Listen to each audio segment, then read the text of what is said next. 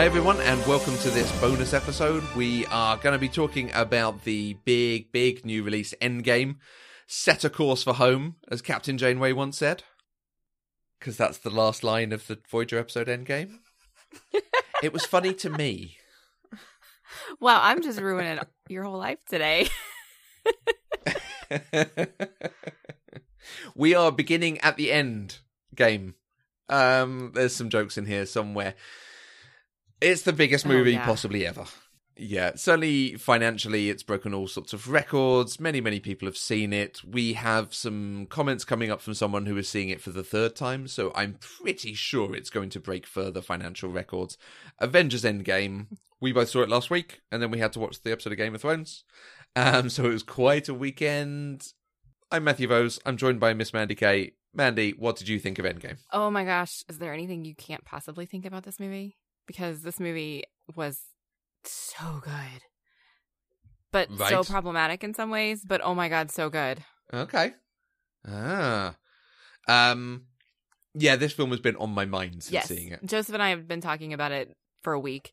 I am still reading Right. like every new article that comes across my feed in whatever capacity to see what people are saying about it. and it just keeps going. And I really, really wanted to be able to go see it again uh, before we talked because there's one particular Okay. character that I want to watch with as fresh eyes as possible to see kind of if I pick up on things differently than I did the Okay. first time, and we'll get there. Um, okay. but I didn't get to. So we're going to talk about everything with me only having seen it once, but having continued to think and talk and read. I I've also only seen it once. We are going again on Thursday for our 11 month anniversary. Um yeah, which which was already down as uh, Cinema and Burger Night. So well, we'll go and watch probably in the reverse order. Cause I don't think we'll go and see this and then like at 10 o'clock. Hey, let's Yeah, get dinner. yeah. We Um, might go see it again this weekend. Maybe. I really want to. So, before we get into it, uh, you can probably guess this, but we're going to talk in detail. If you haven't seen it, we are going to be talking about the detail yes. of this film. So this is full of spoilers, so, proceed at your own risk. If you haven't Yeah. seen Endgame, please go watch it before you listen to us. Yeah, I think that's the the key thing. And people who have asked me for my opinion, I've been like, "Yeah, it's good. Yes. You should go and see it." Like, I'm not going to set expectations on this because there are some fluctuations in how people feel about it. Yes. But I think the word you used was satisfying. Yes, this is absolutely satisfying as an end to phase 1.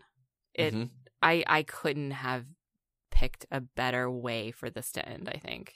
Yeah, I, I and that is a word I have seen a lot of people use. It, it there are things we can pick apart on it. There are things that we might have problems on, but overall, yeah, they it was made a it work. fantastic They, end they for stuck this stuck story. the landing. Mm.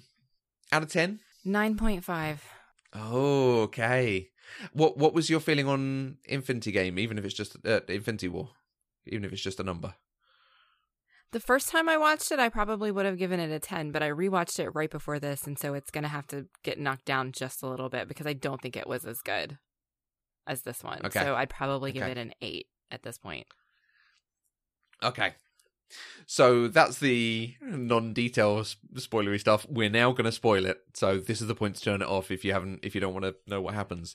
There are three, I think, three moments in this film that, no matter your opinion of the MCU, no matter your opinion of the way it treats its non-male characters, the storyline, the plotting, the fat phobia, the problems that we have with it, there are three moments I think that are universally loved for MCU fans. There is On Your Left, there is I Knew It, and there is I Am Iron Yes. Man. Mandy, do you have a favourite amongst those three? Oh, I think the one that got me the most excited was I Knew It. Um, Okay. I Am Iron Man was the most emotional, and I honestly didn't even catch On Your Left. Okay. So that's well the the moment is when all of the um wizard tunnels Yeah, yeah, no, no, I mean, I, I know when it happened rings. now, and, and Okay, I, okay, I yeah. noticed, like, I knew he said it in that moment, but I didn't, I didn't like equate it back with Civil War or sorry, Winter Soldier when he was Mm. first met Sam and he was lapping him on your left. You know, I didn't put those two moments together until somebody called my attention to it later.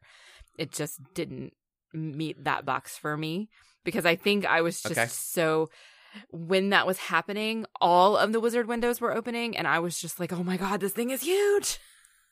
And so I was distracted. Yeah, uh, uh, that is a great moment. So the, one of the reasons that sort of stands out as a thing to to to mention is I've heard other people say that is the best bit overall. Um, I've got a number of comments, so we'll, we'll be referring back. But our friend Laura Stewart Berry, uh, she has sent a number of notes, and she says. Best bit overall, on your left and all the circles appearing, I cried and squeed a lot. the only superhero film where I feel they landed the third act, big CGI battle, normally a bit bored by them, but this one was ace. I can agree with that. It was pretty fantastic. I do have Yeah. So there are a couple of moments in this movie where I have a hard time suspending disbelief. Um Okay. and we'll yeah, come to that them. moment is Mm. one of them. Um Okay, It's not okay. the big one, but it is close. Right. However, for you, Captain with Mjolnir, Oh, absolutely. That was my hands down favorite moment. Like I cla I think I jumped in my chair. I was so excited.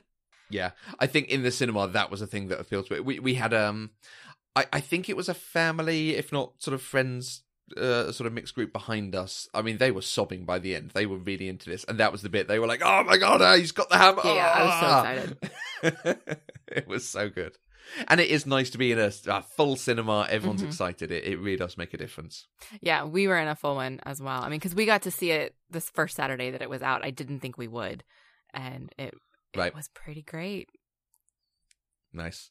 So, so those are the three big ones that are universal. Can you talk to me about moments for you, the the bits that you loved, that you were like, I can't believe they did this, or the way this was pulled off, or even this shot?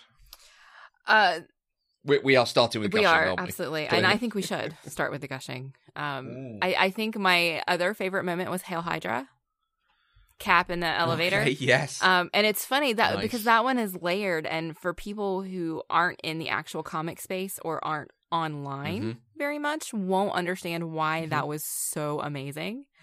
Um, but I remember the comic book controversy. I didn't. I, I don't actually read the comic books, but I remember when that story came out, okay. and I remember Mm. just the outrage from the fans and the controversy when that first panel came out that where that that comic book ended with Cap saying "Hail Hydra," um, and actually Yeah. being a brainwashed Cap who had been Hydra all along. Um, I I just remember, God, for weeks people talked about it, and it was Mhm. and then people were like how's marvel going to get out of this and and they did i think kind of and I think it was a clone. yeah yeah i mean it was yeah, they ended up having to do something they didn't intend to do i think to save face yeah. and I, I i feel like Good. it fell flat or whatever but for them to pull that into endgame and to like just address it like that and have cap say it and have Yep. it be part of this grand plan to save the world was amazing um and i loved it Yep. like joseph didn't get it we were sitting there watching it and i was just so excited and he had no idea this was a thing that had ever happened and so the significance of it just wasn't there and so for him it wasn't a big moment and for me it's one of the most memorable of the movie And, and you you say it's layered. It's even better because it's in the elevator. in the elevator yes yes. Yep So it's a proper callback to one of what is considered one of the best moments of the MCU, him fighting the Shield stroke Hydra agents in Mhm. the elevator. yeah And it does look like that's what's coming, hmm but he finds another way out, whatever it takes. Yeah. yeah i really liked getting to see the the bits and pieces from the previous movies kind of from a different perspective though Mm. um it- just because it's it the nostalgia of it gives me warm fuzzies and seeing it full circle seeing how they were at the beginning versus how they are now um Yep. getting to see that first big avengers roundup circle in the middle of new york I laughed out loud like this in, in the cinema because that, that is pretty much the moment everyone talks about. That is the MCU moment. it is it You know, absolutely they pulled is it off, and and it works in the moment they do it in the first film. hmm The audacity to put that moment in this film as well. Oh, no, I loved it. I thought Yeah. it was fantastic. um, Great. because we got to see it like from it like we got to see that actual moment but then they like panned away and we could see it from the bird's eye view of the the like present day yeah, avengers watching them do it it was great absolutely. i think um you know i i really loved going along with cap being able to hold the hammer later thor being like no you have to hold the hammer now because it's smaller than the than the axe so i need the axe yeah, and I, I did enjoy like even Thor having both of them because he uses one like a baseball bat to hit the hammer towards Thanos. yeah yeah yeah that's cool. I was shocked at how much I loved Nebula in this movie because she has been my least favorite in previous installments. oh, And the, doc- she- the Doctor Who actor, yeah. Yeah, I mean, I love Karen Gillan, but the character of Nebula has been nebulous to me. Oh no, no, no, no, no, no! Cancel the podcast. I'm getting off. oh, you're not the only one who can make bad puns, Matthew. Uh, I loved her in this, and it Hmm. it was nice. Good, because she is a big part of it, uh, ju- justifiably so. hmm Hmm. I didn't expect it because she had been such a small part of like the Guardians movies. Yeah. Um, I mean, she was there obviously, and yes, she was the there. Guardians movies, Nebula is also there. yes, um, but but she wasn't front and center in any of them. She was just kind of in the background Right. participating. You know, Yeah. she was a, a Thanos' pawn in most of it, just doing Okay. what he told her to do. And for her to get her own agency and to make her own choices and be the reason that things happen the way they happen in this movie, Absolutely. I, I thought Yeah. was fantastic. And I liked that we got to see that. And I liked that it wasn't just our core six who made things happen Mm. because Yeah, they they used everyone. Yeah. they absolutely used everyone and i I think that's one of the things i loved about it is you know i saw so many people talking about how long it was and and i saw so many headlines about how it was a good movie but it was way too long and like after watching it i just i don't know what they could have taken out because they had No. so many characters to cover and everything that they put in was important Yeah, I, I don't think there is anything you, on this you can cut. I, certainly, there's no storyline that could go. mm-hmm. You could maybe trim some of the fights.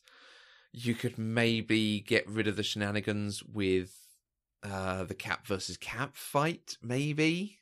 But that's me. Um, you know, other people love that. So Mhm.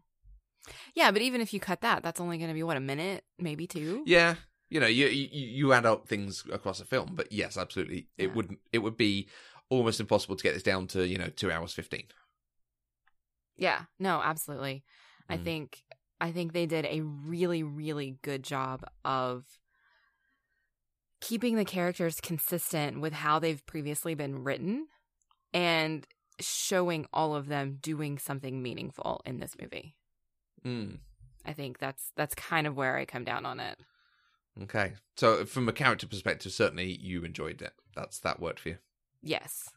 Cool. I've I've been Cool. gushing a lot and you haven't, so I I kind of need you to do the same thing here. Um, I uh, yeah, there's those three big moments. They're awesome. The Hail Hydra, yes, for me it works because it's returning to the elevator scene. hmm That I, I, and like you, I don't read the Marvel comics, but I was aware of the thing, so that's an interesting twist on it.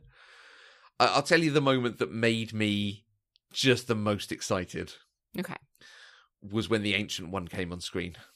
Oh, okay. Now, I adore Tilda Swinton. I think she's one of the finest actors there is. Mhm. I think pretty much everything she's ever done is, you know, a nine or a ten out of ten. She is a a, a wonderful person in films. She picks good films, and she was great in Doctor Strange. I thought we'd never see her again, and then she's suddenly on my screen again, and she's awesome. hmm She is just as good as she ever was. She's kicking bottom in the Battle of New York, and then she brings Bruce out of the Hulk. hmm Like that's good. That is very good. So Tilda Swinton being in it, yeah, that was very exciting. Um I liked the new guest actor appearances. I liked you know having Robert Redford show up. I liked having Rene Russo show up. uh, Tom Hiddleston, even you know, there, there were lots of people like that who were just suddenly rocking up again, hmm and it almost feels like they went through a checklist of right, who has interacted with the the Infinity Stones? Who can we bring back? You know, we can't get Jeff Bridges because he's not involved. We can't get the dude from the wrestler whose name I've now forgotten. Nope, it's completely gone. Um, but you know, there are some of these actors we can find a way to shoehorn them in somewhere. Yeah. It it worked. It made it feel like a complete universe. And like you, I mean, even bef- as we were sat in the cinema waiting for it to start, I, I said to Catherine, "What I'm looking for is for this film to recontextualize what has gone before it, hmm to to make some of those stories matter in different ways. Because that, for me, is what I'm looking for. I'm looking for th- each film to build something into the universe." And to make a difference, which is why, like Guardians 2, it has its own problems and then doesn't mean anything so it feels disposable. Um, some of the others have a bit of that going on, but this uh, recontextualizes so many films that adds extra elements to it that even when you go back and watch now bits, I've not properly rewatched anything, but just bits of it, you go, oh yeah, that is that is an interesting thing that they were setting up, or this idea, or I can see what they're doing with this relationship. They then bring over to Endgame. hmm It's good stuff. Yeah. Uh, there is a moment that I've seen some mixed reactions on, and I think they were expecting it to be another super cool moment. There, there is a, a team called the A Force, which is effectively a women's only Avengers. And towards the end of the fight, there is a moment where all the women heroes powered gadget people Yes. come together Oh, to move yes. the Infinity Gauntlet around, and the, the, there is a shot where the, the team just builds person Mhm. on person. They're just suddenly Wasp is there, suddenly Pepper's there, and Mantis is there, and Okoye's there. Like they're just all coming in. They're all there. Yes. Now, at the start of that, I was a, little uh, okay. I can see what you're doing, but by the end of it, they are all there, and they are making a point of having this thing on screen hmm and I I love it. I think it's wonderful. I think it's like we talked about with Captain Marvel. It's them going, yes, we've not necessarily been great in the past, but this is the sort of thing we're going to try and do, or you know, they're making a bit of a statement with it. Mhm. Yeah, Um, I loved it. I think it. I, I don't know that I can really articulate why I loved it, except to see these strong women all together, and they are the ones who are getting it done Yep. in that moment. Um, I, I don't actually think that's setting anything up for the future because you know, like Pepper's there, and we know she's not. I'm I'm assuming she's not going to be continuing to do this in the future. That's my assumption. I don't. I mean, because I Yeah. know Gwyneth Paltrow has said she's done. She seems to hate it, so yeah. Um. So like her being there, if if Valkyrie is taking over New Asgard, she's not going to be out running around, you know. And so I don't know that those specific characters really matter.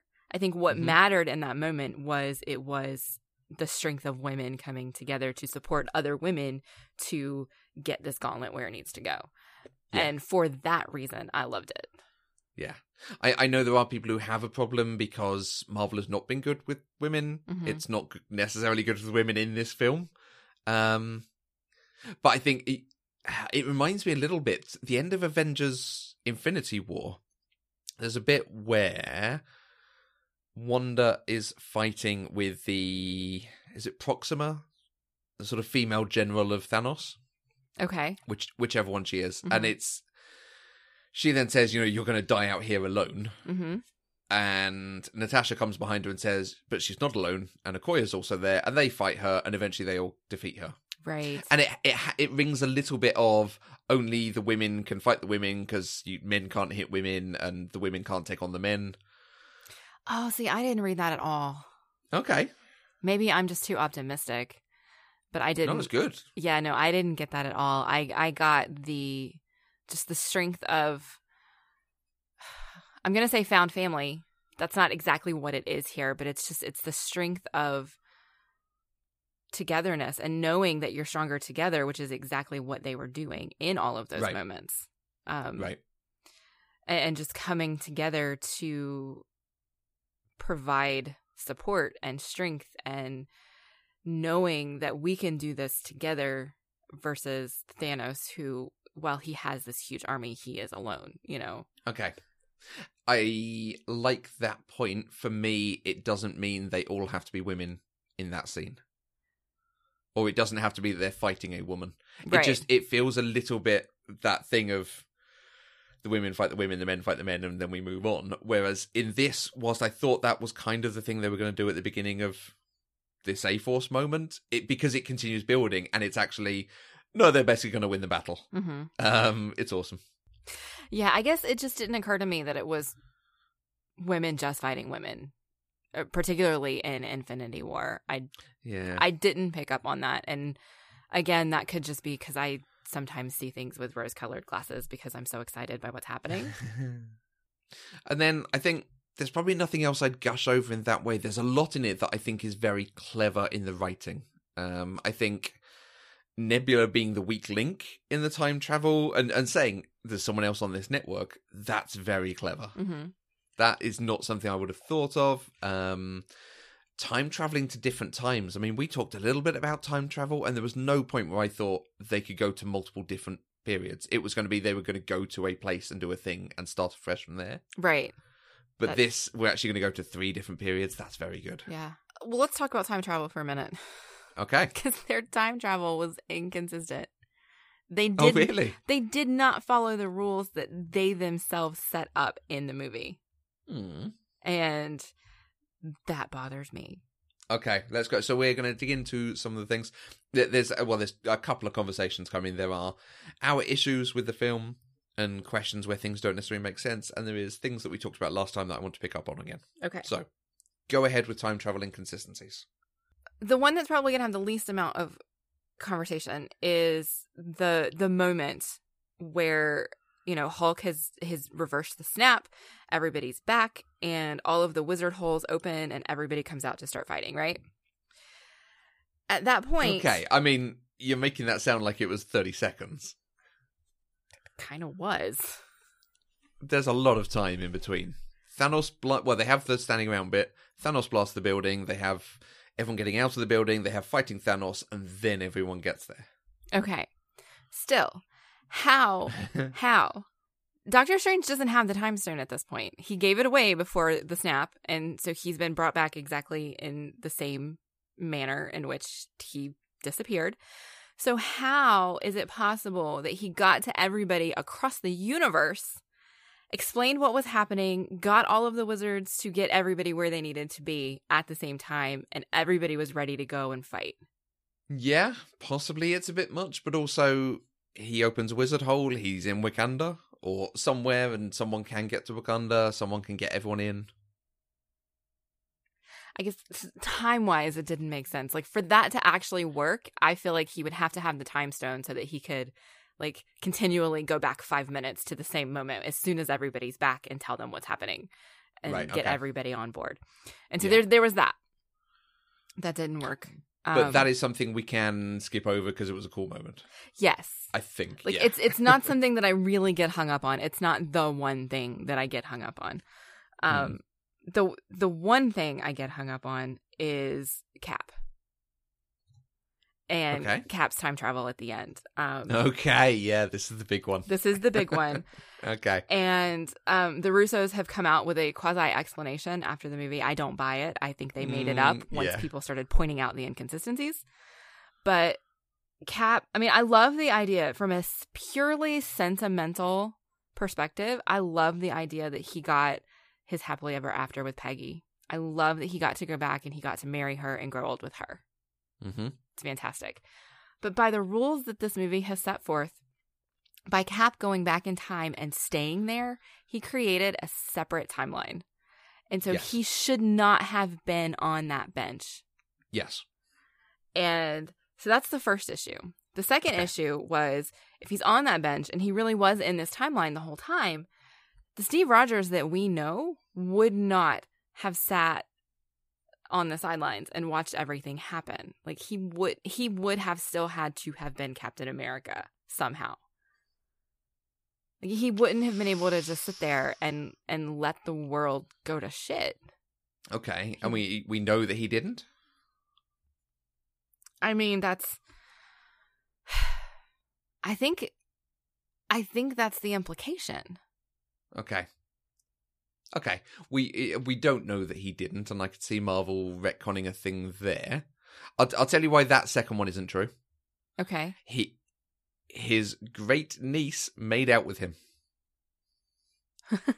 Now, if she knows who her uncle, her great uncle Right, is, yeah. she does not kiss him. She does not flirt with him on the thing. Like, oh, don't stay too far away. No. Right. No. She's like, oh, hey, uh, Uncle Steve. Well, yeah. I mean, so there's that issue too. We know Peggy had was married and had kids and all of that stuff. Yeah. And and so like Joseph and I were trying to figure out, do we know for sure that the husband that she had wasn't Steve? Like was he supposed to go back all along? But if he was, exactly like you're saying, Agent. 13 should have known who he was. Exactly. So I don't think it's that second one. I think it's the first one. I think he creates a different timeline hmm that where he gets the ending he wants in a selfish moment because he has learned some element of selfishness and wanting to get a life to honor his friends who gave their lives. And he has then been able to do a thing that allows him to travel across universes. There is a possibility of travel across the multiverse. Okay. That's that's my my headcanon. That's where I think they will end up with it. If they ever decide to explain it, which they may not. Well, I mean, that's what the Russo said in an interview. Okay. They okay. said that he absolutely was in a separate timeline. And so then the question is, how did he end up on the bench? Because that's Right. not the timeline that he grew old in.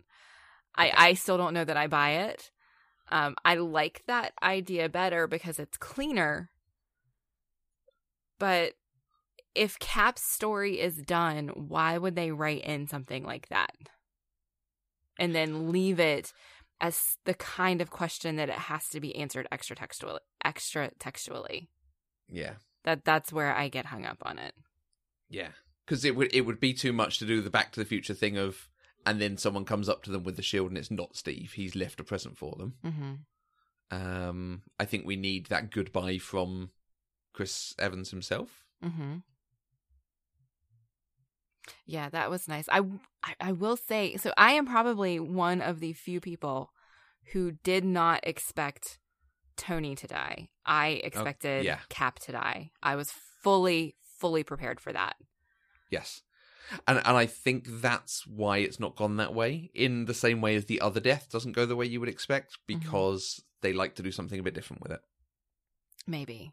I, I think that's the thing. I, I think I said last time I was expecting them to go back to that line in the Avengers. Um, you wouldn't lie down, lay down on a wire for the other guy. No, I would just cut the wire. I was expecting it to be that either that would be reversed and that's how they had to do it, or Steve lies down on a wire and and Tony cuts it, something like that. Right. Yeah. Do you like the way Iron Man goes out? Do you like that as a, a you know, if that's the thing that has to do it is Iron Man who makes the sacrifice play. Yes. Okay. I did like it. God, I cried so hard. Oh, really? Partly because I didn't expect it, Ah, and partly because it was done really, really well. And then Yeah. just to have every God, his funeral, to have everybody there, and and just you know ending on Nick Fury being back because I was actually thinking I was like they brought everybody back. We haven't seen Nick yet. There's Maria, Yep. and then all of a sudden he walks out of the shadows, and it's it's so good. And I was just crying, and it was so sad. And Including the kid from Iron Man 3. yes, but I didn't know it was the kid from Iron Man three until Oh, I looked it up. We we walked out going, I bet that is someone, or they're introducing someone who's going to be important. Like, is it going to be young Jake Gyllenhaal from the next Spider-Man film or something? yeah, And then as as we were driving out of the car park, I was like, no, I know who it was. I'll tell you who that was. Yeah. Yeah. No, Joseph and I did kind of the same thing. I was like, who was that kid? And he said, I think he was the kid from Iron Man 3. And I was like, oh my Yeah, God, that good. makes so much sense. Mm. Um, yeah, I just, I, I didn't expect him to be the one that died. Even after, so I always, um, I, I'd heard a rumor that there wasn't going to be a post credit scene. And I Okay. looked it up to see because I always look it up to see because I'm like, well, is there just going to be the one in the middle or is there going to be the one at the end so I know how long to stay? through the credits. And so it was confirmed for me that there wasn't a post credit scene, but that there was a sound of like Mhm. metal clinking and that it was the sound of um, Tony making his suit in the first Iron Man. Yeah. And I was telling Joseph that, and he he had already looked up the spoilers, so he knew what had happened. And so he was Oh, like, really? "You need to stop reading." and I was like, um, "This doesn't spoil anything. What are you talking about? It's just a sound." it never occurred to me that that Oh, was really? because Iron Man died. Like in my head, I was like, oh, it's just full circle. Iron Man 1 to Endgame. That made Yeah. perfect sense to me. Didn't spoil it for me that that I had read what that sound was. But as soon as I realized he died, I was like, that makes sense. Now I know why they included that at the end. Yeah. Uh, and the writing for Tony is very good all the way through. They give him all, you know, knowing he is definitely going out in that way, they give him all the great moments. They give him a lot to do. hmm Um, but it works very naturally because it doesn't make you think this is what's coming at the end. Yeah. So it's really good. I, I love them giving him a daughter. Um, for, for many reasons, she's very cool. They have some good scenes together.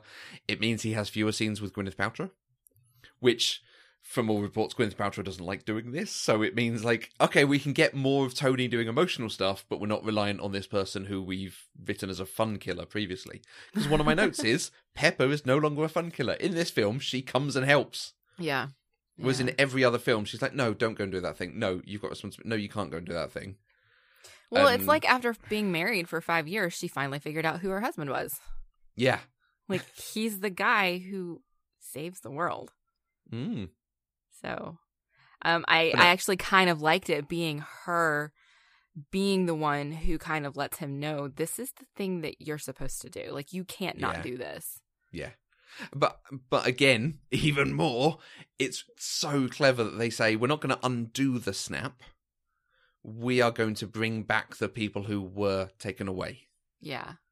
So that we don't lose everything we've gained in the meantime. Mhm. And again, it's it's so clever to give him something that he's gained, hmm but to get everyone back to where they were. Yeah. That's really good. Although, you know, we were also, because we're fascinating and amazing people, we were walking away wondering about the uh, legal ramifications of people suddenly coming back. How many people find out they're now married to more than one person? hmm How many people find out they're living in some great house that someone else now has to live in? Yeah. I I was having all sorts of thoughts about what the implications of that are going to be. Mm. You know, because all of a sudden you've got like Scott and Cassie. Your sorry, Yeah. your kid is now five years older, but you know, what if you come back and you have a twin and you're still fifteen and now your twin is twenty, or you know, I don't know. There's just all these ramifications just from the age perspective of people Mm.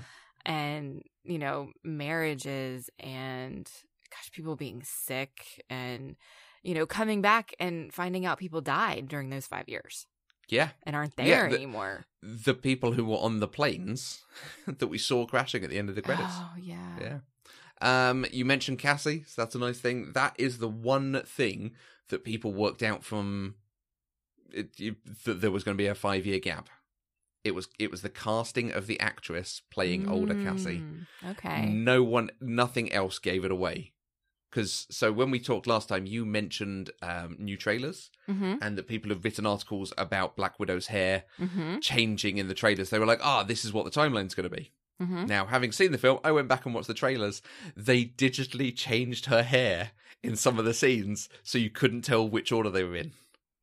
The Oh, okay. five the the five years later scene of Ant Man turning up and them going, "Is this an old recording?" They've put on her the Infinity War hair, which is wonderful. Oh, yeah okay So everyone was like, "Okay, so that must happen really quickly." N- no, no, they lied to you. And there's a couple of other bits like that, like they digitally fixed Cap's shield, um, so you didn't know it got broken. yeah i saw somebody write about that Yeah. Um, and there were a lot of The- moments in the trailers that weren't in the movies at all there, there's only a couple that I've noticed. There's a whole bit of her like doing target practice, Uh-huh. Natasha doing target practice. Yep. That I don't think was in there, and that's one of the other hairstyles. So mm-hmm. Um, I don't know why that got cut, especially because Natasha needed a lot more emotional work to land her storyline. Do you like what I did there? oh well, we had to get to it eventually Yeah, we've been circling this. This is the problem with the film.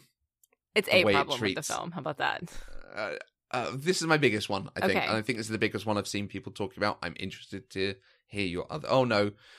Yeah, no, you've just reminded me of the other one. Okay. we'll, we'll get to that one. Let's talk And- about and Nat first. Some way I'll segue around to him. Yeah. Yeah. Um, the way it treats Natasha. Now, th- this was a big part of the comments I got from Laura on Twitter. Uh, she was super annoyed that they killed off the sole female from the original lineup, but to give them credit, it was a shock. I don't like that her argument was that she should sacrifice herself because she didn't have a family and Hawkeye did. Mhm. It's a bit of a callback to the painful Ultron line about her being sterile on a monster. As a single woman without kids, does that make me expendable too? Also, we lost Nat instead of Hawkeye. Hawkeye, it's like fetch. Stop trying to make Hawkeye ha- happen, Marvel. what does this happen for Widow film? I've been waiting for that movie forever. Does it now matter as much? It's probably going to be a prequel, so does it uh, hold less weight? Um, and this is the point that I hadn't really picked up on and hadn't thought about. They made a whole heap of fuss about Tony's death with the funeral, as they should, but she doesn't even get a floating wreath. It's not cool unless they're not making a really huge deal because she is coming back. Yeah. I, I didn't it didn't occur to me until after I saw people talking about it like this that she didn't get a funeral like Tony did. Mm. Because they did have a moment where they were all together, like they were outside at the Avengers complex talking about her. And Yeah. so I think in that moment, I just assumed they have done something, even though they've shown it mostly off screen. Um, but she's right. Like, why did we get this massive thing for Tony and not for her? Mm. The directors apparently made a comment that he's a public figure, but as Laura says, there's no public figures except for the King of Wakanda at that funeral. Yeah. Yeah. It's it's not like it's a big press event or something. hmm It, it reminds me of the end of Serenity that they do really well. Although the the funeral pyre at the end is for Wash. Spoilers for Serenity, by the way. Um, um, there are still funeral things for the other characters who died in the sequence of the film. Yeah. And that's all you need. You need the wreath for Tony, and you just need to see one next to it that has a spider on top of it or something. I don't know, but you know what I mean. Like Yeah. something to acknowledge her. Mhm. And, and for the, the, this article, she sent me a link to an article. There's a whole thing in there of them saying they knew it might be bad because it's all viewed by a male lens, but it seems to, their their reaction seems to be, well, what can you do? Um, and they they talk about how you know they they felt it had to be her because sh- if she can get her family back together, that would be enough for her. That she would consider that job complete, so it's worth sacrificing her life for, which is fine. But they don't make that argument in the film. hmm The argument in the film is no, you've got more to live for, so I need to go. It's not let me do this so I can complete my mission and keep you all safe. That's what Right. I want to do. If that was the thing, I could have bought into it. I could have felt it was that sacrifice, not you're more worthy than me. The the bit I like is that they have to fight over who's going to be sacrificed. That I Mhm. quite like. Um, we'll return to my gripe about Marvel making its actors, its characters fight each other, but that one worked. That was okay but the emotion of it doesn't land because I don't think they give her enough in the rest of the film. Yeah. I, so I think at the end of the day, it was always going to be her. Mm-hmm. And I think it's because she's the one that people care about. And Yep. so it needed to be her who died. Ab- absolutely. But I think the way they did it, like you guys are saying, was poorly executed. Um, because honestly, I was thinking the whole time they were fighting, I was thinking it makes sense for Hawkeye to die because he's not going to want his family to come back to who he's become. Mm-hmm. You know, he spent the last five years murdering people. He's Yeah. not going to want that to be the person his family comes back to. And so I was like, he's totally going to be the one who dies. But then for them to twist it and say, no, you have a family, so you should be the one who lives, kind of messed it up. Yeah. And I mean, it it was sad. I cried. Ah, Um, good. I mean, it was emotional. I'm invested in her as a character, and I didn't expect her to die. Um, and it was only afterwards that I realized that between the two characters, if one of them had to die, hers is the one that matters. And that's why Mm. they picked her. Yep. I just wish, like you guys have said, I wish that they had given her a better story Yeah. to get there. And I, I think the fact that she has a film coming, it sort of makes a little bit of sense that she gets a little bit less in this. But if we are supposed to buy into that emotion, they need to, to have given me more of her early on Yeah. feeling this. And the fact she's taken charge is that she wants to keep everyone who's left safe. She does not want anything to happen again. And I don't think they give us that.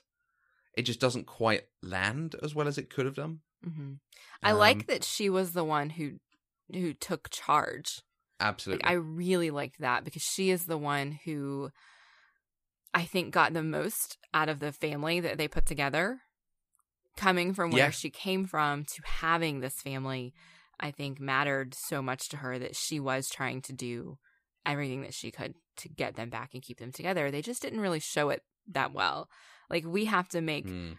judgment and emotional leaps to get there because they didn't show it. It's just based on what we know about her. I'd agree.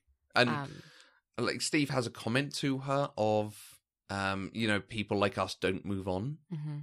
What? No, she's moved on. She's in the acceptance part of grief. She is you trying to, or if she's not, she is bargaining by trying to keep everyone else safe by taking charge. I'll tell you who hasn't moved on: the guy getting drunk and moping in his pajamas. Okay. I have a lot of thoughts about Thor in this movie. Go ahead. okay. So the first thing I did when I saw Thor was laugh. Right? That's what everybody did. Okay. That's what was expected. Yeah. But the more we saw of him in the movie, the more kind of I think upset I got about Thor and his characterization in this movie. And Thor is the reason I want to watch this movie again because I really Mm. want to go back and pay attention to his character because I had the knee jerk reaction of fat jokes, fat phobia, and all of that stuff. And um, I've seen a lot of people who have had that same experience, and there's Mhm. been this huge outcry against it. But then I started seeing another perspective on Okay. on Thor's character and what they did. And so I want to pay attention to how he played the character versus how the audience responded to the character and kind of see which side of the fence I land on because I've seen a lot of people talk about how Chris Hemsworth played the character straight. He played it as an emotional journey of someone who has experienced PTSD, is dealing with depression. You know, yes, he's wearing a fat suit, but he got that way because of what he's dealing with. And he never played the part as a joke. People reacted to him as a joke. Um, we got the salad line from his mom, which I wish hadn't been there. You know, Mm. we got the Big Lebowski line from Tony and and, all of that stuff.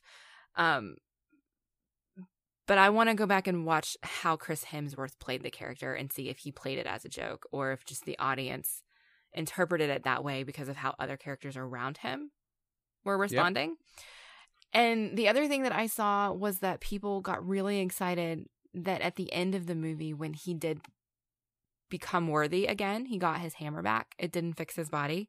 He was still Yes. worthy even when he was fat Yes. and he was still a badass even in that body and Yeah. from that perspective i think that's really great a lot of people saw themselves as a superhero in that moment Mm. um and so i've gone back and forth on this like for for the first god 3 or 4 days i was mad i was upset i was like i can't believe they did this to one of my favorite characters in the mcu i can't believe they turned him into a fat joke I was really disappointed that he stayed fat throughout the whole thing because they just it was just this like fat phobic joke that is so pervasive in our culture. But then I started seeing other people talk more forgiving and, and have this other perspective. And Mhm. I really want to be that forgiving about it too. I really want to look at it as if this was done really, really well instead of having that initial knee jerk reaction um, that I tend to have towards fat jokes. And I can't do it until I rewatch it. But I I wanted to make sure we talked about both of those perspectives because I understand both of them completely. Yeah. And I think it does it is going to go back to his performance more than anything. Yeah, the second of those, I, I absolutely agree with. I, I like that he doesn't get the hammer and suddenly he's buff again, and he can still kick ass whilst being a big guy. hmm Like, in all honesty, this is the first time there's one of these characters I can cosplay, so I'm quite excited by that. Um, but uh, I don't know. I like you. I now want to watch it with that in mind. I don't feel like he does play it straight. I feel like because the bit that annoys me isn't necessarily that he's gained weight. That that adds to an element of the depression he's going through, which is fine. but it's the tropiness of in his pajamas, drinking beer, eating rubbish food, playing video games with his mates. Right. It's, it's not he is depressed and is no one's willing to be there for him because he's pushed them all away over the time. I, I I do think though that that's that can be an accurate portrayal of someone who is suffering severe depression after trauma. You know, and and you can see that a little bit in the moment the way he changes after um I can't remember if it was Rocket or if it was Hulk who said thanos's name to him when they come to get him. Um, he changes instantly. You know, his eyes fill with tears. He has this like, irrational rage in that moment, and he just his demeanor changes instantly. Um, and you can just see how affected he is by it. And and so I, and maybe this is just me wanting it to be that Yeah, so yeah. Mm. much. Um, and again, I I've only seen it once, and so I need to go back and, and watch him with fresh eyes. You know, I'm I'm thinking of the conversation that he had with his mother. You know, he Yeah. absolutely played that straight. You, you could see just how devastated he was when he was talking to her about what had happened. Yeah, th- that's that side of it I like. It's the like I say, shirtless in his dressing gown with his mates. I, and I think particularly because if we're saying this is five years, you know, if people don't change, if they don't do anything, they people will stop coming to you. And I I don't necessarily believe anyone else would be there. I I feel sorry for the Asgardians. Yeah. if he's been if he's been like that all that time. Yeah. I, Well, and I, would've think he has because Valkyrie was like, he, Yeah. he's not going to see you. He doesn't see anybody. He comes down for beer like once a month. Mm. I think I would have enjoyed it more if it had been he was the troll in the cave and you couldn't get near him or he'd throw an axe at you. But but that level of darkness, Yeah. um, more than what seemed to be for a joke. Because at the very least, the film plays it for a joke, whether he does.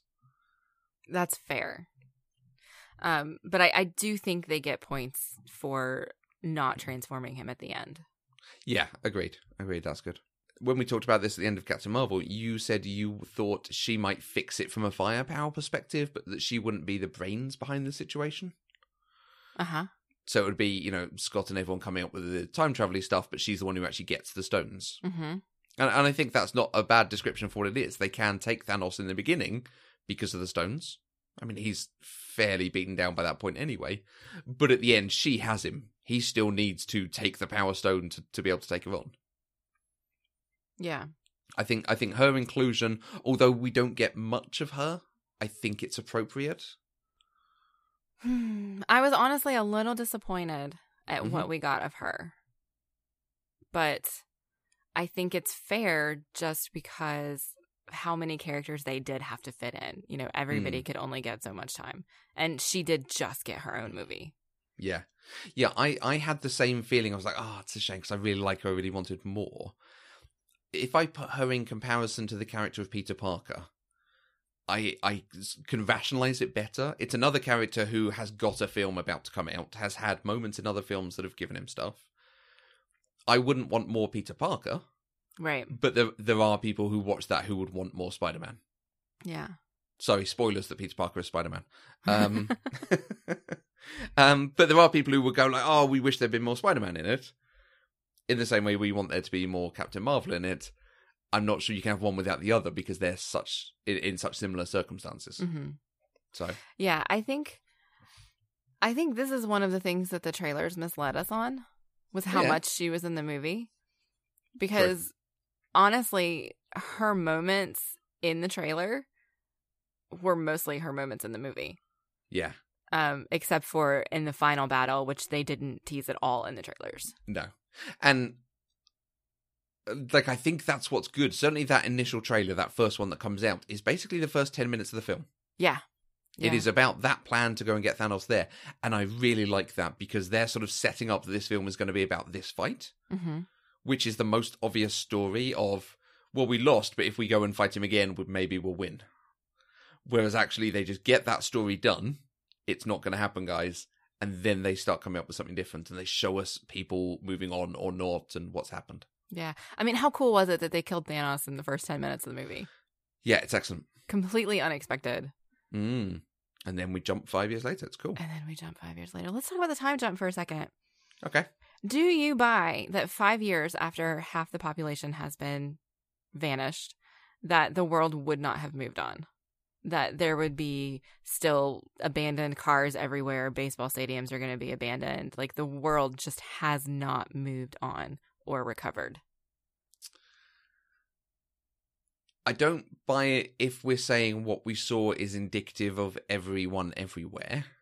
I buy it because they show us the most desolate places that haven't been recovered yet because I'm sure there must be cities that have more than one baseball arena or or at least sports arena and is it that the let's say that was New York so the Yankees Mm-hmm. let's say more than half their team went but actually less than half team of the Giants The Giants Didn't is a go? football team, but yeah exactly okay yeah so more football players survived than baseball players men but it's been five people. years. You know, they would have new teams. But uh, again, it's all the just the financial thing. You know, what if banks have collapsed and they can't afford to run things? So, yeah, I no, I think I can buy it. I think I can, Un- unless they're saying what we're seeing here is the example of everywhere. With that, I wouldn't buy. It felt like they were though, um, just because we also got a comment um, from somebody I don't remember who it was, Rhodey maybe, that they missed the Mets, just kind of indicating that there were no sports teams at all. Yeah, true. I don't know. I don't know. It just it felt weird um, that five years later nobody had really moved on and that the world was in disarray. And I like that up against the line about Whales back in the the bay now, because there's now much cleaner water. Like, ah, was Thanos right? Oh, yeah. I don't know. It just that part didn't work for me. Especially because like it's not like sure this is kind of what a dystopian future might be like, but it's not like there was a giant EMP somewhere that knocked out all the power. Like people haven't reverted to not having life the way that we're accustomed to having it. We just have fewer people now. Yeah. And, and uh, oh, you know, let's let's dig into this. Do you think somewhere like New York would have been more affected because of the uh, the sort of you know amount of population in such a small space, or do you think a more spread out city or you know smaller town would have been more affected? It, honestly, it's hard to say just because the amount of people who were vanished in a snap or who were dusted, whatever the preferred Mm-hmm. terminology is there. I mean, it was random. And so it's not like 50% of every town or 50% of every family. It yeah, was but you do it on a large 50%. enough scale. Yeah. Um, I, I think in in cities like New York, there because the population there is so huge, there would be so many people left that you know it would be easier to rebuild. I think in small towns, you may have small towns where only one or two people are left, and so they're going to be significantly more impacted. I think, and would probably. I mean, there there will be towns that die, absolutely you know, because there there won't be enough people left to sustain them, and those people then I would expect would go somewhere else. Right. You know, I expect people to find each other and Mm. and to rebuild and not just wither away. So it's more likely population hubs will pull more people in. Yes, that is as they always my have, but- expectation. Okay. Hmm. Um, tell you what, we didn't get. We didn't get any of the random cameos that had been rumored. Uh, there was no Ghost Rider. There was no Ming Na Wen, sadly. Oh yeah. Which, which basically means, yeah, all those TV shows we, we did. We hope you enjoyed them for what they were. you know, th- this recontextualized the films. Didn't even consider that there was other stuff going on. well, I'm curious because Shield comes back next week. and I'm Mm. curious to see what that's going to look like because um the the show at least acknowledged that Thanos was a thing you know and and season, the last season ended right before um Infinity War or right after no yeah right before Yeah, right at the time. Yeah. yeah right right as because Thanos was what the um Mm. whatever the council or whatever they were called. thing, yeah. Yes, that is what they were trying to protect Earth from, even though they were scamming them, you know, but that it was Thanos was the big villain that was coming. Um, so the sh- the TV show acknowledged that that world exists, and so I'm really curious to see what it looks like. Mm, yeah, that'd Now. be interesting. The the other one, I think this was just a speculative rumor, but was that Hugh Jackman as Wolverine would appear somewhere. Oh wow, I never heard that at all. Yeah, and I think that was just because of the Fox thing. Mm. Like that would have been amazing, but they would have had to have done a little bit more multiverse work, I think, to Mhm. make that work. But that would have been amazing. Yeah. No, I saw that. somebody like it was a joke, but somebody speculating that Deadpool would show up right at the end and, Yeah. and saying something like, you know, what the ass, it's all over. Sorry, the merger took too long. You know, something like that. That would have been great, but it completely wouldn't have fit with the tone of the movie. Although Yeah. speaking of the tone of the movie, Go on. I do feel like this movie didn't feel like an Avengers movie. Hmm. it felt i mean they had been setting up this kind of tone because we had had guardians movies we had had thor ragnarok it definitely fit more in the tone and spirit of those movies than it did the previous avengers movies it had a lot of silly humor in it particularly in the first half i mean once Right. we get to the big battle at the end you know it Yeah. definitely was avengers assemble which we didn't talk about that that's a great line we finally got 10 years in the making um, but overall, it didn't feel like an Avengers movie. That's interesting. No, I I think it did because the Avengers films feel like these giant ensemble pieces now. Which, in the same way, Civil War kind of did. hmm I mean, of all of them, if if we're saying it recontextualizes stuff, uh, this film recontextualized a lot of Civil War in some ways, hmm but it recontextualizes it to say Civil War doesn't matter. We're all back together now. Let's deal with it and move on. And I, I just, you know, I was annoyed at that film at the time, feeling like they shoehorned it in because they liked their characters fighting each other, and they wanted these actors particularly to do that story, and to get to this point where it doesn't really matter. Mm-hmm. Eh, it's fine. Uh, I just I, I wish it had had more weight to what happened. You know, did we ever think that they wouldn't reconcile to fight Thanos? No, Uh, no. So no. But we did have moments. You know, I mean, at the beginning of this movie, they still hadn't reconciled. Um, Yeah. be- but that's because Tony chose to get on a spaceship to go save Stephen Strange. yeah, And when he And- gets rescued, he's still irrationally angry at Cap, which I don't understand that scene at all. yeah. I I take it in terms of him saying we should have been together at the very beginning of Thanos arriving or Thanos' generals arriving. But like you say, he's the one who goes off on the ship. He's the one once they rescue Strange. He says we should stay here. We should fight him on his turf because Mhm. at least it's not our turf, and we might take him by surprise. Right. Um so while I mean it sorry, the ball was always in Tony's court. Cap gave Mm. him the phone and said, "I am always here if you need me." And Tony is the one who chose not to act on that. And he was going to, you know, because he knew that when they showed up in New York that he was going to need the help. But he dropped the phone and then he got on the spaceship to go save Stephen. So he didn't get a chance to call Cap. Yeah. Um and, so for him to be that angry at him for not being there just didn't make sense. And I know emotion doesn't make sense. It's irrational and all of that stuff, but it just felt so out of place and it honestly felt out of character because we don't usually see that level of emotion from Tony about something personal. Yeah, true. Um and and I guess it was just to kind of make that moment where he does tell Cap that he trusts him and shakes his hand later on Which is a good moment. It is a good moment. But I think that moment would have been great without that fight. Quote unquote fight because it was just Tony yelling at Cap, but Yeah, I don't know. yeah. Um, I, I, I will tell you the thing that it does recontextualize for Civil War, which I really enjoy. So, Cap, at some point in this film, is able to use Mjolnir. hmm Now, I had a comment from uh, Laura in her list of comments, and and she, uh, I'm assuming, doesn't know the spelling for Mjolnir. She calls it Mulmul. hmm M four L's, M four L's. So I, I support that. I will admit I've spent today saying the word Mulmul. Catherine a lot. Mulmul. I love it. I think it's great. Moo-moo. Um, Mulmul. Uh, I get that Cap can use Mulmul as he is worthy, but not sure on how he can call the thunder with it. Also, does this mean that Cap was pretending not to be able to lift the hammer in Ultron, or has he become more worthy with everything he's done since? Now, that second point, I've read a thing, uh, uh, and you know, obviously, him being able to use Mjolnir is them using a thing that Joss Whedon played a little bit as a joke in Ultron, Mhm. but he was setting up how they could trust Vision in Ultron. Like this was not a thing they were setting up to eventually Cap would use it.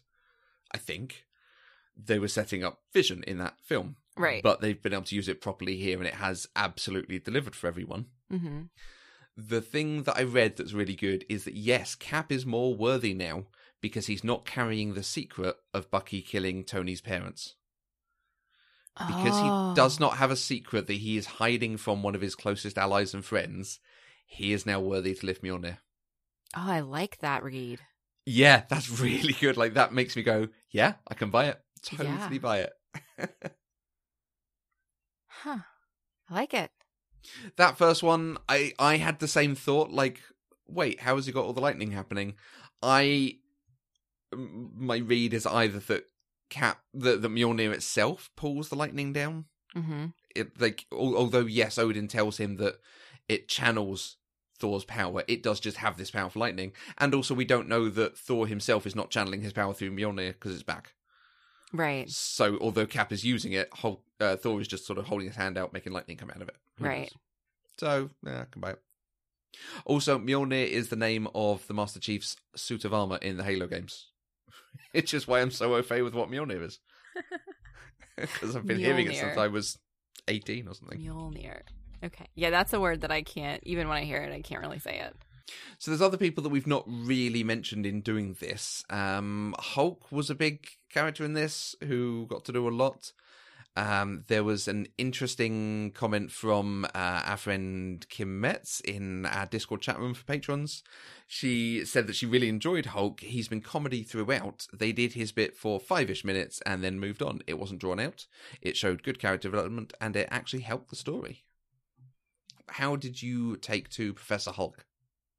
I am not a fan of Professor Hulk. Oh, really? And I, I've been thinking about this and trying to figure out why. And I Mhm. think part of it is it's the execution of it that I don't like. Um, and I think the execution of it contributes to that silliness factor um, where I was saying this didn't feel like an Avengers film to me. I like the idea of Bruce finally coming to terms with his nature and being able to control it. Right. But having big green Mark Ruffalo in a sweater and having the Hulk wear glasses, I don't know. It just, in execution, it didn't work for me. It was too silly. Right. It reminded me. I was trying to, in watching it, trying to remember what it reminded me of, and I thought it was a character from the Orville. But I think even more than that, it reminds me of Ralph from Wreck It Ralph. That kind of Mm. slightly dumb Zen like thing. Mm-hmm. And I, I don't think it works totally either. I, I enjoy the comedy of it, but after that point, I think we've lost the intrigue of the sort of slightly jittery, nervous Bruce Banner and uh, everything about the Hulk that was good in Ragnarok. Mm-hmm. Yeah, I actually I feel like we lost the defining bits of both of them Mm. when they put them together. Because now Bruce Banner is like confident and almost suave, except Mhm. he's big and green. Yeah. You know, and and we don't have Hulk Smash anymore, and Hulk Smash is Hulk. Yeah. Yeah, the the sort of dumbness of Hulk, but him, you know, uh, describing himself as a fire, Hulk raging fire, Thor tiny fire. Yeah, yeah.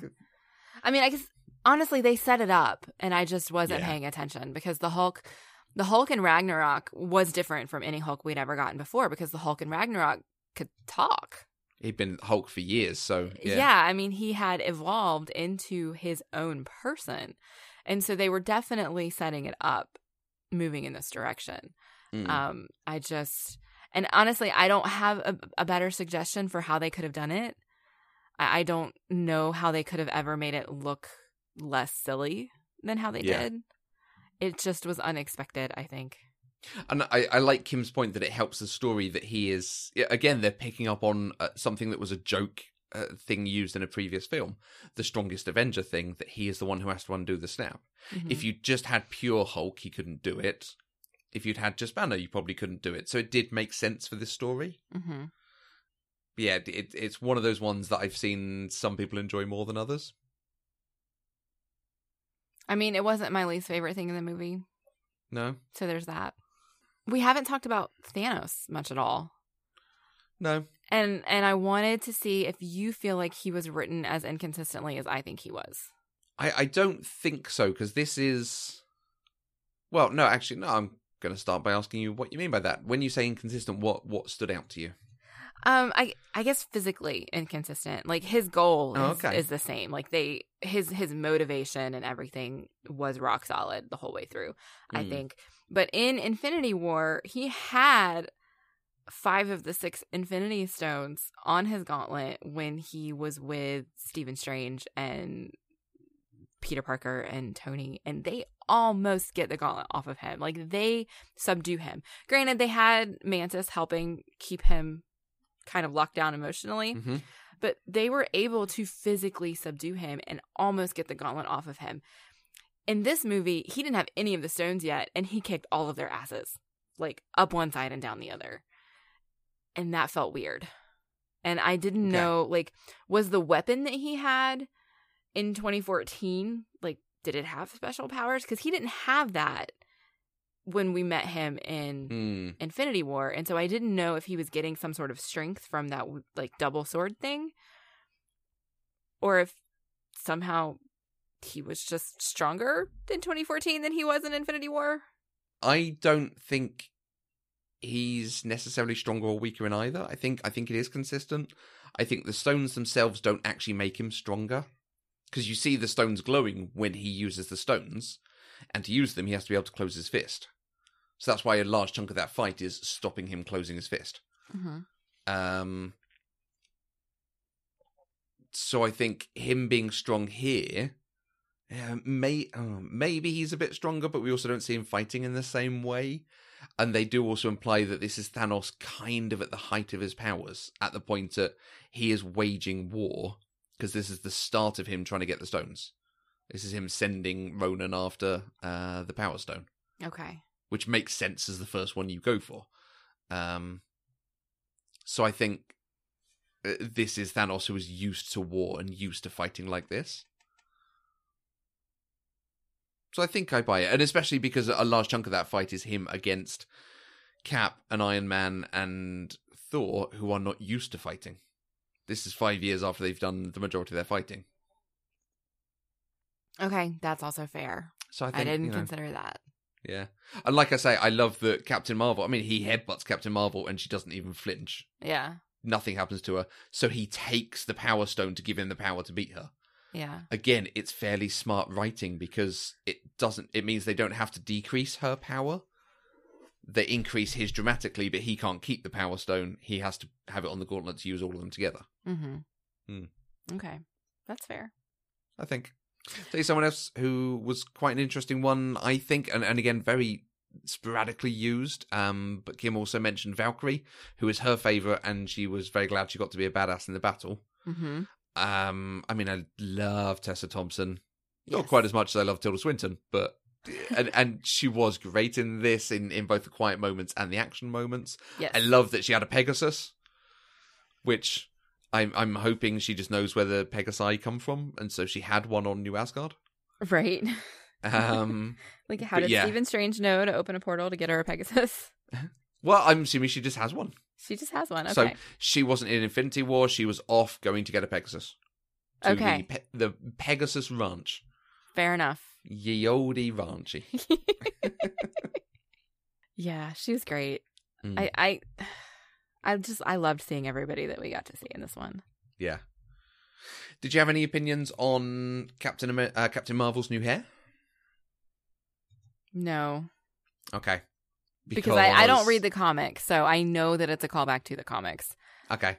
and that's all I know. Uh, because uh, again, friend of the show, Abigail at, at this A Shaw, Uh, the acting was superb. I have a lot of love for the hair department. I've never cried at the hair before. Captain Marvel's hair. Oh, And, and for even just something like that to mean something to someone and to, you know, bring a reaction from them, awesome. yeah. Love it. Now, I didn't cry during this film. Really? I'll tell you what brought me closest though, because I, d- I don't tend to cry at films. Um, but what does oh, I think I've said this before. What does always get me there is uh, triumph, not necessarily the sadness of losing someone or that that side of the emotion, but someone getting resolution or conclusion or triumph, Okay. and the ending of the sequence between Tony and Howard Stark Oh. because they they have always had him doing uh, having a superhero daddy issues thing hmm but they'd never resolved it, and it'd never been on the cards that they would resolve it.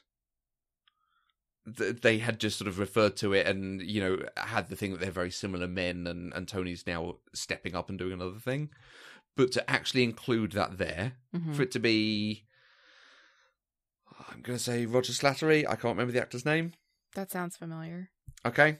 Um uh, coming back to this film again, another cameo coming back in and, and for it just to be this lovely conclusion of him giving him advice that would impact the way he treats his child, probably in a different multiverse because again they've impacted this multiverse. Right. Um this timeline. But it is it is a very nice moment. It did really work. So that that that brought a tear to my eye. Okay. I think for me it was it was Pepper telling Tony that he could rest now. Right. That was the uh heart wrenching, Yeah. like full on ugly cry sobbing, but trying to do it quietly because I'm in a movie theater kind of moment. I liked when Spider Man came back and Tony saw him and just hugged him. yeah. Because again, it's a callback to them not hugging before. Yep. Which I But- still I still haven't seen uh Home Homecoming. Oh, have you not? No. Oh, it's worth it. It's good. I know, Um, I know. I just I haven't though. But uh, that's coupled with things like um, T'Challa remembers Clint's name. And in Mhm. Civil War, he goes, Hi, I'm Clint. I don't care. Yeah. So, so again, it means nothing. It's just a throwaway, but just a callback to something that was good previously. hmm adds a bit of context. That's where it's satisfying. You know, the fact that we've all been through all these films and they've made the final film in the series mean something to hmm all of them. Wonderful. It was great. I mean, it was absolutely fan service, but it was done very well.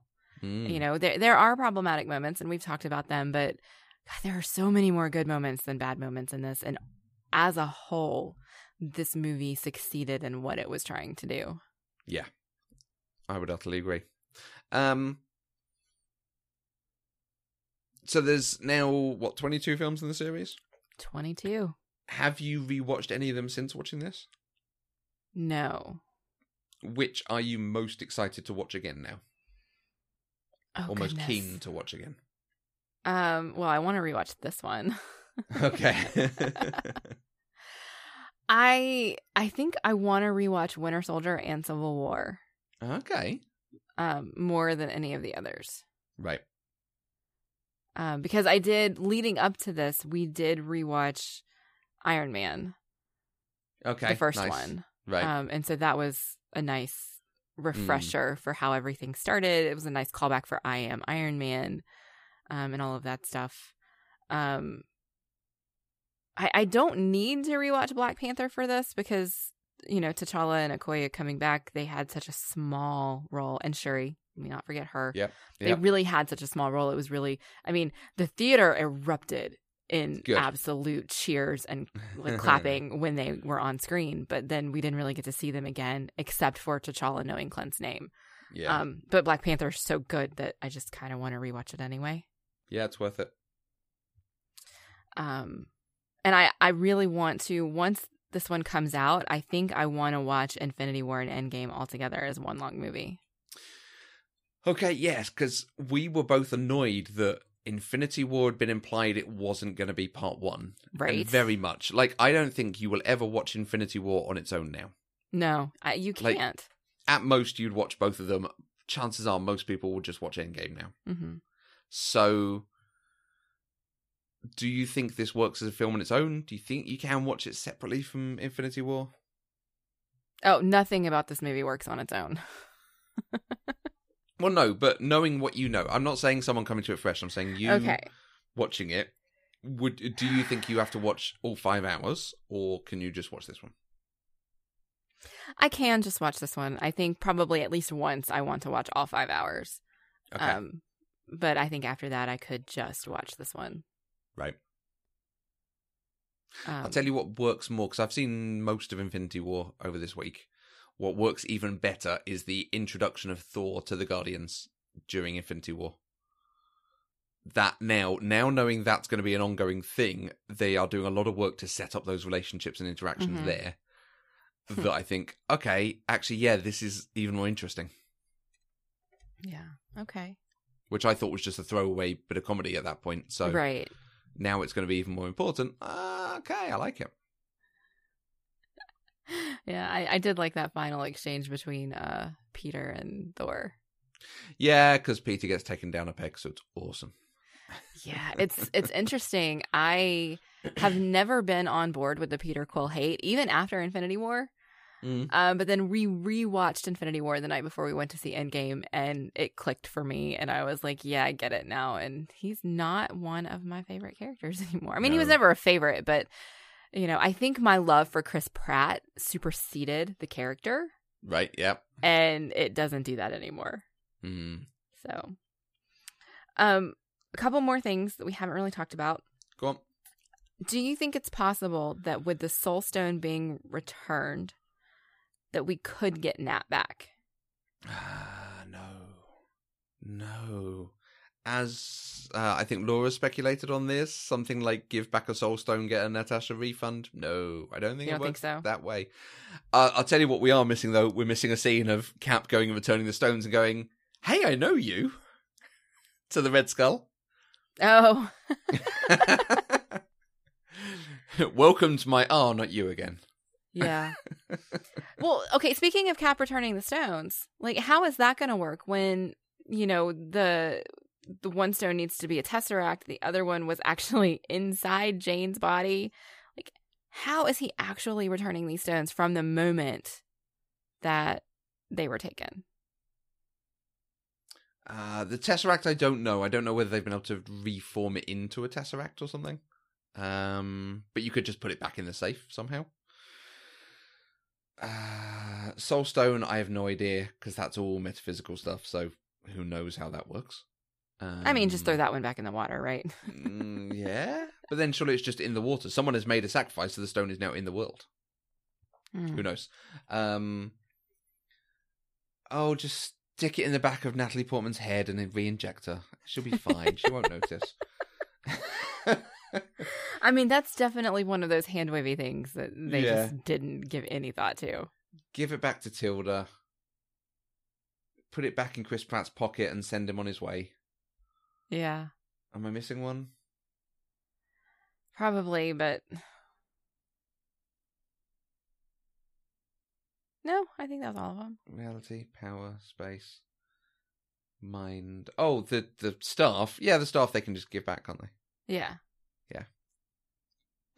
Because they got away with that one. Um, no, so I don't think they're getting Natasha back that way. Okay. Can I give you a couple of thoughts on the Black Widow film? Because I've been Sure. thinking about this quite a lot. Um, my prediction for the Black Widow film is it is going to serve as both prequel and sequel. It is going to be Clint and Bruce and Wanda, maybe others, maybe not them, um, but needing to delve into Natasha's past for reasons. Some ancient evil that she has once defeated has come back again. Who knows? Um, so they need to understand what she did. It might even be literal delving into her past. It might be more time travel. And either they are going to do something joining with the, stuff that might come for the Guardians of the Galaxy to get her back from the Soul World. Someone else sacrifices themselves and they're able to get Natasha back. Or, and this is the way I think Marvel will play it, knowing what they like to do, they'll do what they've done with Gamora and bring a Natasha forward from the past. But I could Hmm. imagine them bringing forward a Natasha who's not loyal to America, Oh, good. or or not not loyal to Shield. Like for some reason, it has to be from before she comes over because they need that knowledge to defeat this thing, and that's how they get Natasha back in their time. Hmm. And and it turns out that actually she and Clint were on different sides of the fence on Budapest, and they were fighting each other. Hmm. Something like that. Yeah. I, I think they will do young Scarlett Johansson, young Natasha, in her training, in her Red Sparrow stuff. Hopefully not, but fine. Um, because Red Sparrow was abominable. Um, oh, it really was. And but they will also do some current modern day stuff with it as well, Okay. and and they will bring it back in, and that's uh, that's all my hope because if they do that, I will be accepting of what they've done here. Right. So I think that's why that's the sort of thing I'm looking for because I want them to like explain it away and make it not as bad and as hateful as everyone has felt it to be. Because I have not seen a single person who've gone, "Oh yeah, that was emotionally satisfying. I'm pleased with that outcome." Oh yeah, no. So Absolutely not. yeah. Like oh, you know, we we've had from a number of people. And it's been difficult because we've had a lot of the same comments. I mean, everyone loves it. The, the same moments have come up, but particularly people have gone, "Fat Thor is terrible," and the way they treat Natasha is horrid. hmm So That's my theory for the Black Widow film. Okay. Well, we'll have to see what happens. Mm. To remember that, write it down. Write it down. Hopefully, it's recorded somewhere for posterity. You have been recording, right? Yes, yes, of course. Question for you about Gamora. Gamora. Do you think that past Gamora survived the snap? Or would she have been considered part of Thanos' army? And so when Tony snapped his fingers, she was also dusted. I mean, philosophically speaking, I don't know. Uh, no, actually, as I'm saying that, the snap is contingent on Tony's understanding of destroy Thanos and his armies. So surely it must take his understanding of the armies, and that would not be Gamora Okay. because he considers Gamora an ally. Does he? No, he doesn't know Gamora, does He He doesn't know Gamora. but he doesn't know Gamora. So if the thing has to take some sort of inference of right, who are the allies of and armies of Thanos, wh- whatever magic it's using to do that, it would not consider Gamora. Hmm, okay. So I, So I you think, think, so. that the the Easter egg then of Peter Quill looking for Gamora at the end is logical because you Yes. think she's still out there. Oh yeah, no, I do not think they're killing Zoe Saldana. Okay. She's the best thing in the Guardians films. So, uh, Okay. I don't know. Rocket and Groot are pretty good, but if we're talking ac- actual actual acting and doing Yeah. stuff, Gamora's wonderful, and I don't buy her and Peter Quill. Although this does give them the potential to reset that. hmm You know, if they go, okay, a lot of people don't buy this, they haven't had the chemistry, we haven't written them well. This gives them the way to reset it and rewrite it. Right. So Yeah. may- maybe in the same way, actually, Amy Adams as Lois Lane wasn't that bad in Justice League compared to how bad she'd been before. Maybe they could do the same with Peter and Gamora. Okay. Hmm. All right. I have one last question for you. I uh, bring it on. I'm ready. How do you feel about Disney Plus doing all of these new Marvel TV shows using actual cast members? Like there's going to be the Bucky and Falcon one, there's the WandaVision one, Loki's getting one. How do you feel about these? Uh, kind of hopeful that they might be fairly interesting. I'm not totally sure. uh, A, I'm not totally sure I'm going to be able to access Disney Plus because I can't access DC Unlimited. Um, but I'm not totally sure I'm going to get it anyway. Maybe for a month or two to rewatch the MCU, but that'll be about it. Okay. I, So I'm you're really that- not like to you they're just extra textual and not part of the core. Yeah, I, for me, what it speaks to is they're not planning to do a Falcon Captain America movie. They're not Mhm. planning to do a Wanda movie. They're not planning to do a Loki movie. Although I'm kind of interested with like because presumably that's Loki with the Tesseract jumping Mhm. around the place. Right. So that's kind of cool. But it means that actually the movies are going to be some of the other characters that aren't in those TV shows. Right. So I'm I'm here for I, I ah, in the same way I wanted Agents of Shield and Daredevil and everything to tie into the movies.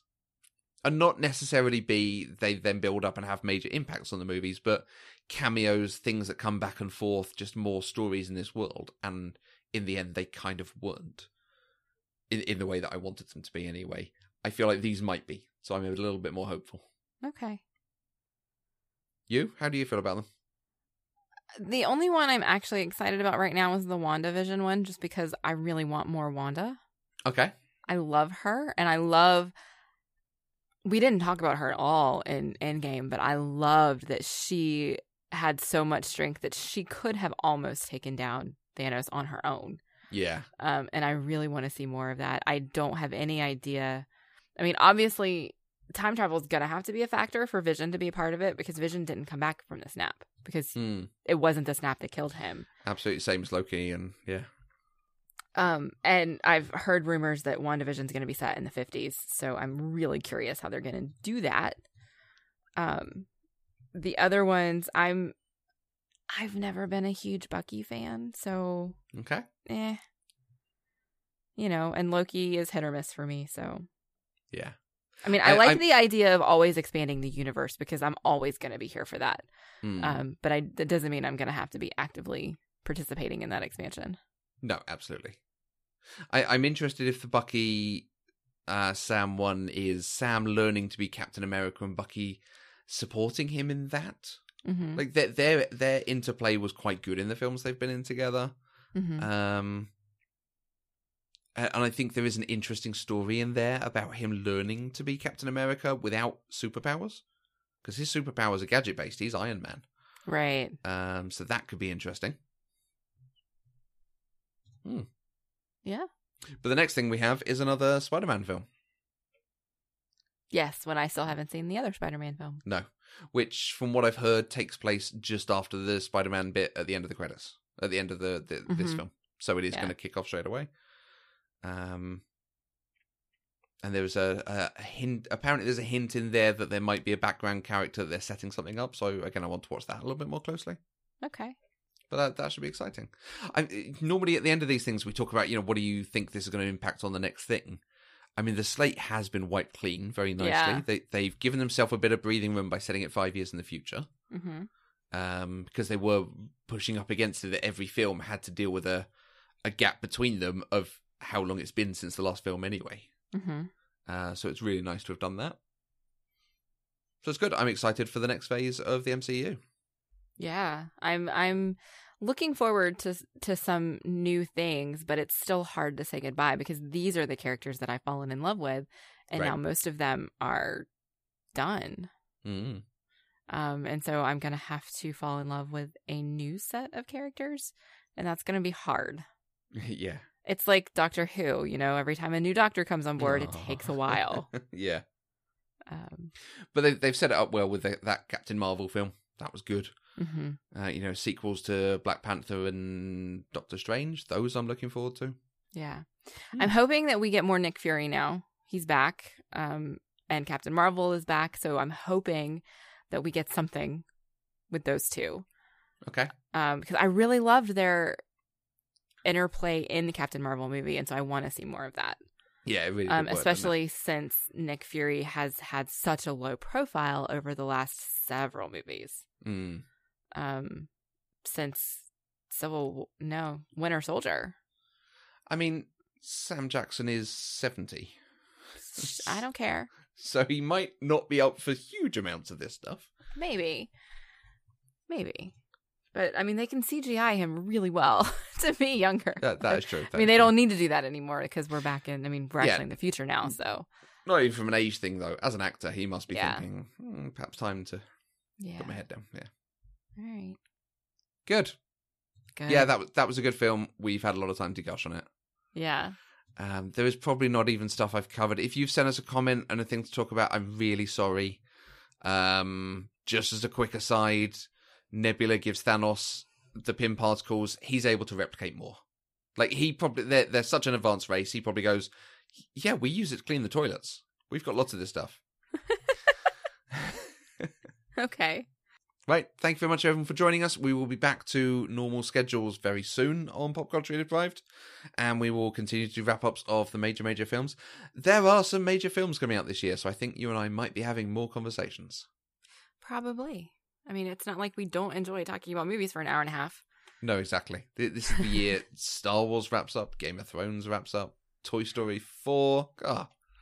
We can't do Toy, Toy Story 4 because I haven't seen 2 or 3. Okay, well, we need to do them for the show then. Good. You heard it here, folks. Toy Story 2, 3, 4, back to back to back. All right. Well, we'll have to see about that. Thanks for listening. See everyone soon. Bye.